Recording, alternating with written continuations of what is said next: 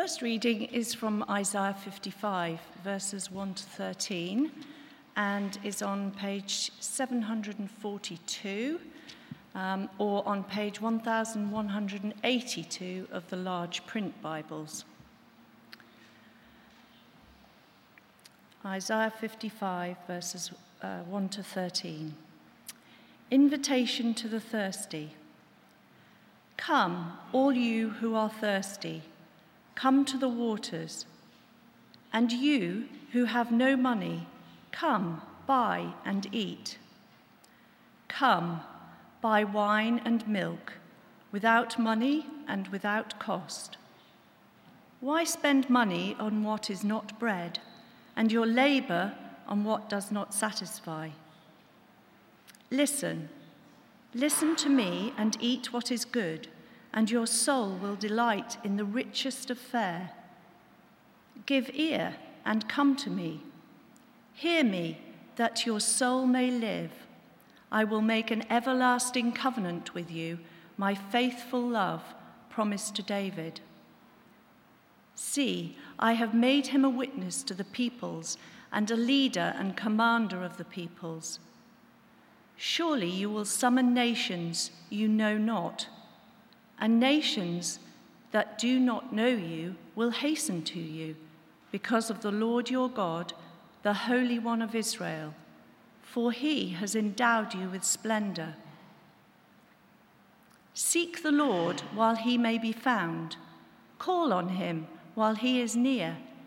Let the wicked forsake his way, and the evil man his thoughts.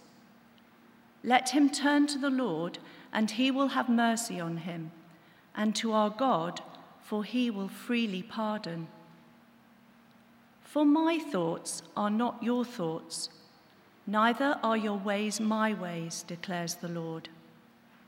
As the heavens are higher than the earth, so are my ways higher than your ways, and my thoughts than your thoughts. As the rain and the snow come down from heaven and do not return to it, without watering the earth and making it bud and flourish, so that it yields seeds for the sower and bread for the eater, so is my word that goes out from my mouth. It will not return to me empty, but will accomplish what I desire and achieve the purpose for which I sent it. You will go out in joy and be led forth in peace and the mountains and hills will burst into song before you, and all the trees of the field will clap their hands. Instead of the thorn bush will grow the pine tree, and instead of briars, the myrtle will grow. This will be for the Lord's renown, for an everlasting sign which will not be destroyed. This is the word of the Lord. Thanks be to God.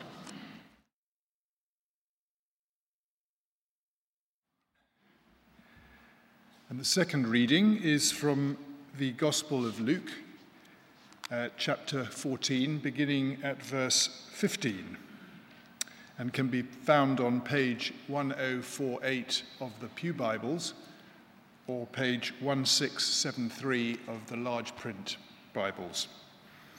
The parable of the great banquet. When one of those at the table with him heard this, he said to Jesus, Blessed is the man who will eat at the feast in the kingdom of God. Jesus replied, A certain man was preparing a great banquet and invited many guests. At the time of the banquet, he sent his servant to tell those who had been invited, Come, for everything now is ready.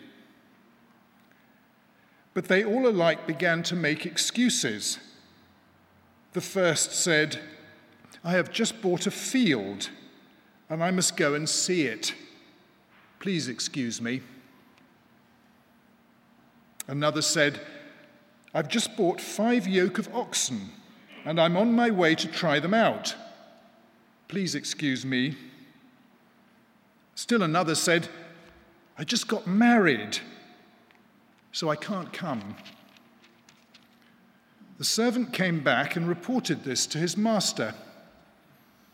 Then the owner of the house became angry and ordered his servant, Go out quickly into the streets and alleys of the town and bring in the poor, the crippled, the blind, and the lame. Sir, the servant said, What you ordered has been done, and there is still room. Then the servant told, then the master told his servant, Go out into the roads and country lanes and make them come in, so that my house will be full.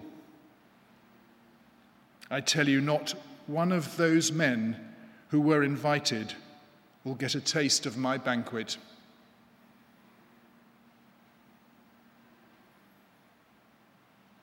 This is the gospel of the Lord.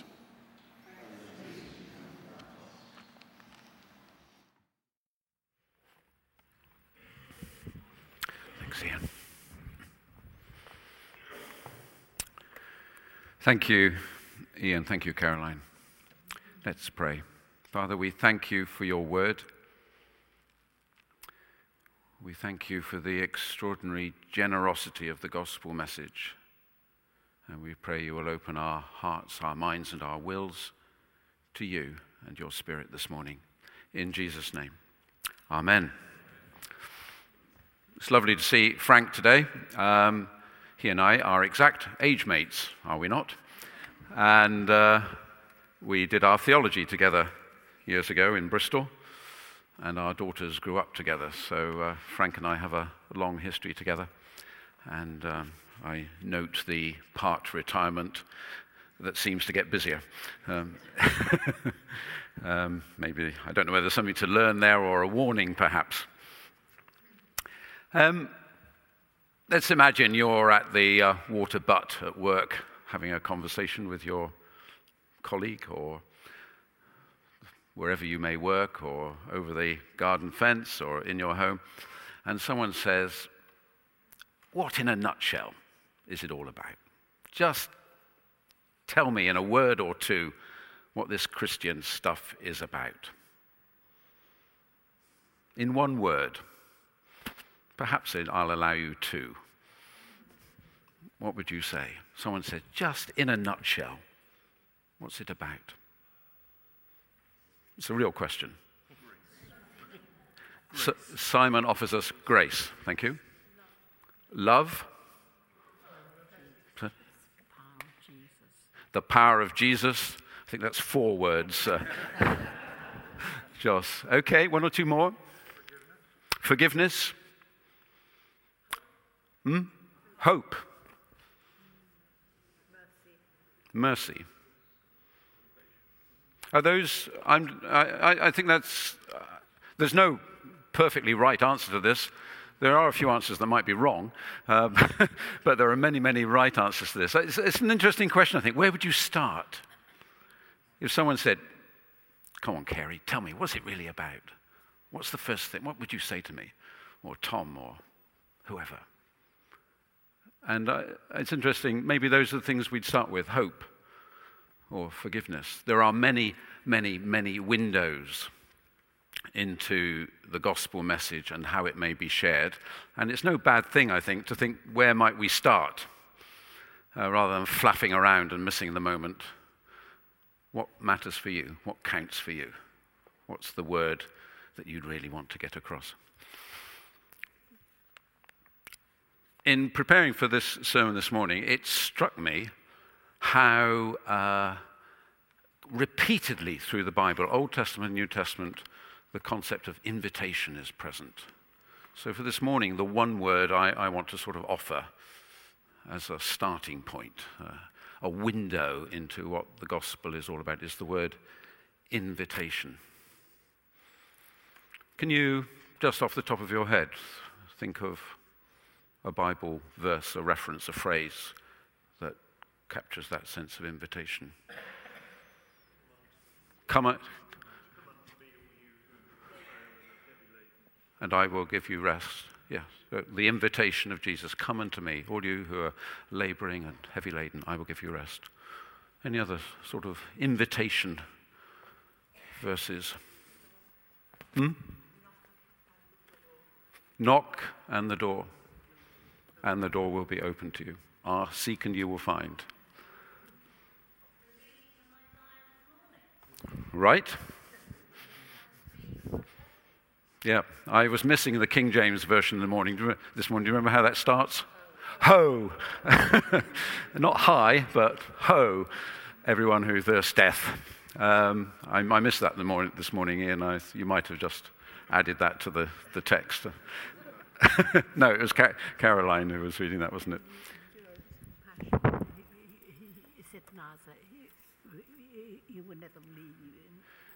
Yes. Jesus' words uh, that he would never leave us. I- exactly. I've just added a few more here that are really about the idea of invitation. The call of the disciples in the New Testament is a very, very important part of the narrative, isn't it? Jesus inviting these, these men to come and be with him. I am the bread of life. He who comes to me will never be hungry. He who believes in me will never be thirsty. I, when I am lifted up, will draw all people to myself. And then all the banquet stories about invitations. And uh, so I think it's quite a useful, it was just a useful discipline, I think. You know, when we have that moment, someone says, Well, what's this stuff about for you? Where would you start? What would you talk about? And this morning, uh, our word, as it were, is the word invitation. The communion service begins with invitation draw near, come close. This is for you, the body of Christ broken for you. Our Old Testament passage, I think it's quite important to realize that it's not immediately evident, but it is in fact closely related to our New Testament passage. And it is uh, the themes that just lie a little bit under the surface in Isaiah 55 are the same themes that Jesus picks up. The idea that perhaps the very best image of what God plans for his creation and for the human race. Perhaps the very best image we could find is the image of a great banquet, a great feast to which everyone is invited. And that uh, we find in the Old Testament. And throughout the Bible, the, the sense that the coming home to God, the destination of our, our lives and, our, uh, and of our persons coming home to God is best captured by the description of a great meal, a great feast.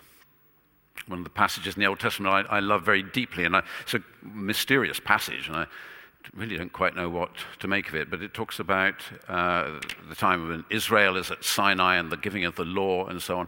And it talks about Moses and the 70 elders of Israel going up into the mountain, and they ate and drank and saw God. And I, it's a mysterious and wonderful concept that I've allowed my mind to go around often. But that eating and drinking and seeing God, uh, that's a profoundly biblical uh, correlation of bringing together the concept of feasting, eating, and, and being in the presence of God. And uh, so we'll come into the text a little more precisely in just a moment, but I just wanted to just highlight that and the sense of invitation and invitation being described in feasting terms um, is, is very crucial in the Bible. Uh, chapter 55 here in Isaiah is really, it concludes those uh, uh, servant songs that we've been looking at over the weeks. It concludes that section. Isaiah moves on in a slightly different direction after that. And it really is a spelling out of the invitation that came a little bit earlier these words Isaiah 45 22. This, in a way, is the sort of high point of these chapters and, and the, the great appeal of God, not just to his people, but to the whole created order. Turn to me and be saved, all you ends of the earth, for I am God and there is no other. There's one verse that uh, there, there, may, there would be others. But if there is a verse which does capture the whole thrust of the Bible and the whole thrust of the, the, the biblical message, old and new, it's this that the living God, the God who is the source of everything and the foundation of everything, at his heart is this appeal. At his heart is this invitation.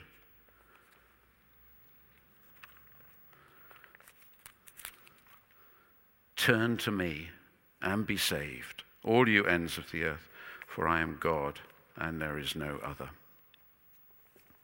Let's just look a little bit at the text of Isaiah 55. I encourage you to have your Bibles open if you, if you would like. Um, I haven't got the page number in mind, but uh, Isaiah 55. Just like to look at uh, first, the first few sections of this just a little more closely. First of all, the first two verses. Come, all you who are thirsty, come to the waters. And you who have no money, come, buy and eat. Come, buy wine and milk without money and without cost. Why spend money on what is not bread and, on, and labor on what does not satisfy? Come, come, come.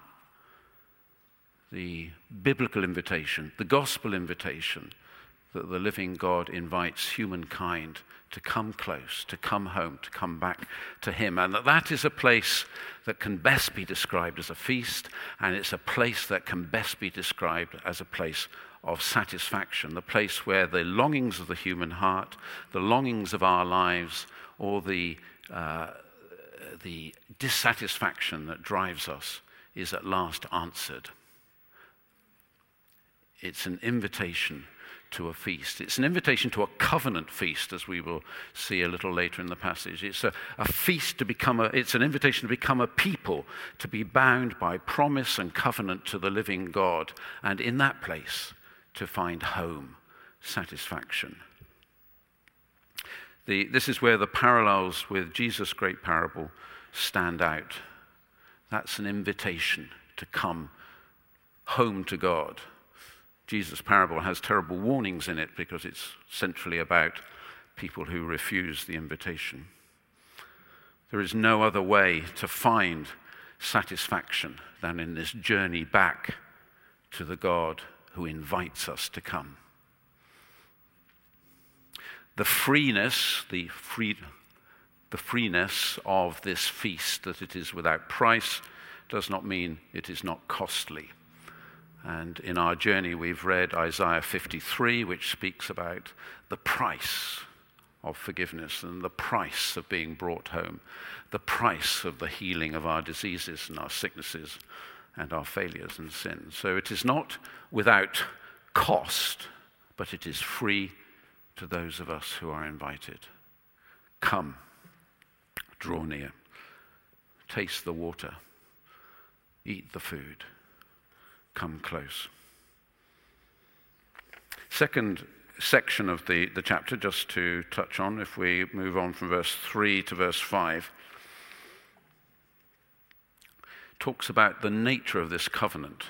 And it brings out into the foreground here two strands in Israel's history the, the covenant to David and the promise to Abraham. Abraham is not mentioned by name, but as soon as in the Old Testament the, the, the text begins to move towards God's love and care for all peoples, we are back in the territory of the promise to Abraham that God forms a family for Abraham to bless them, but so that they may be a blessing to all the peoples of the earth.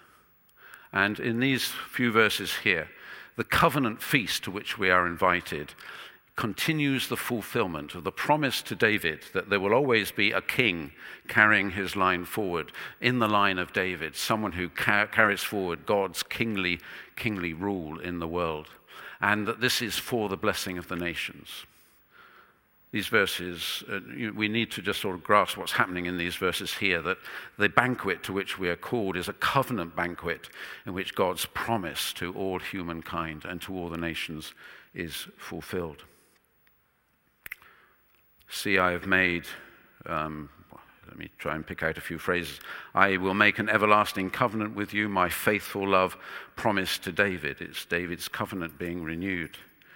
Surely you will summon nations you know, know not, and nations that you do not know will hasten to you because of the Lord your God. So let's just pause for a moment here.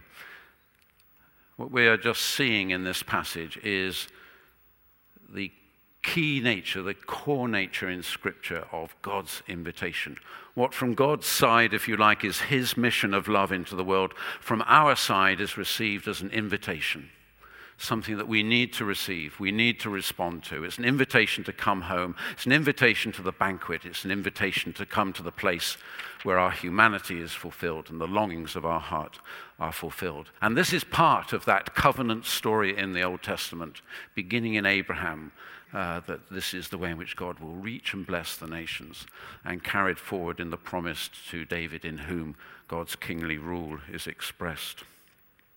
Thirdly, if we look at from verse 6 and to 11 on, as verse 6 to 11, we are given clues as to how we actually respond. How do we actually receive this invitation? And how do we actually move ahead to make it, make it ours? Seek the Lord while he may be found, call on him while he is near. Let the wicked forsake his way and the evil man his thoughts. Let him turn to the Lord, and he will have mercy, and to our God, for he will freely pardon the invitation requires a, a turning round of our whole lives. Repent and believe the gospel was the word of Jesus. Turning, it's about a moral change in our hearts. It's about a willingness to go God's way rather than our own. It's about that profound 180 degrees turning away from our own purpose and our own direction in life to begin to turn towards the living God a, an encounter which is full of most extraordinary new beginnings. For God says, My thoughts are not your thoughts. You're coming into a whole new way of living and thinking. You are coming into a whole new encounter with a God who is way beyond anything you can conceive. For my thoughts are not your thoughts, my ways are not your ways, declares the, the Lord. As the heavens are higher than the earth, so are my ways higher than your ways. Invitation and response. The mission of God into the world for all the human race. An invitation to come home to the place that is really satisfying. And a response that involves the complete reorientation of our lives towards the living God whose thoughts are higher than our thoughts, whose ways are higher than our ways.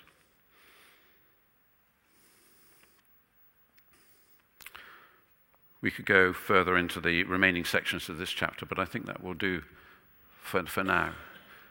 Um, I think you can see now how they, there are amazing parallels, quite exact parallels, between the themes of this passage and the themes of Jesus' parable. And the themes of Jesus' parable are both wonderful and exciting in the promise of being involved in God's full fulfillment for for his, for his people and for the human race, but they, they go with this sharp edged warning that we can miss it, that actually such an invitation can be declined, can be refused. The final sections of that talk about the owner of the, the, of the village, the, the landlord, being determined that his house will be full his party will be overwhelmed with people. It will be full. And everyone is brought in from the byways and from the country lanes, speaking of the nations of the world, speaking of the inclusive invitation of God. Extraordinary stuff. Uh, we may each of us have our window into how we speak about the gospel when someone asks us. Um, the window of invitation is not a bad place to have in our hearts as a place to begin.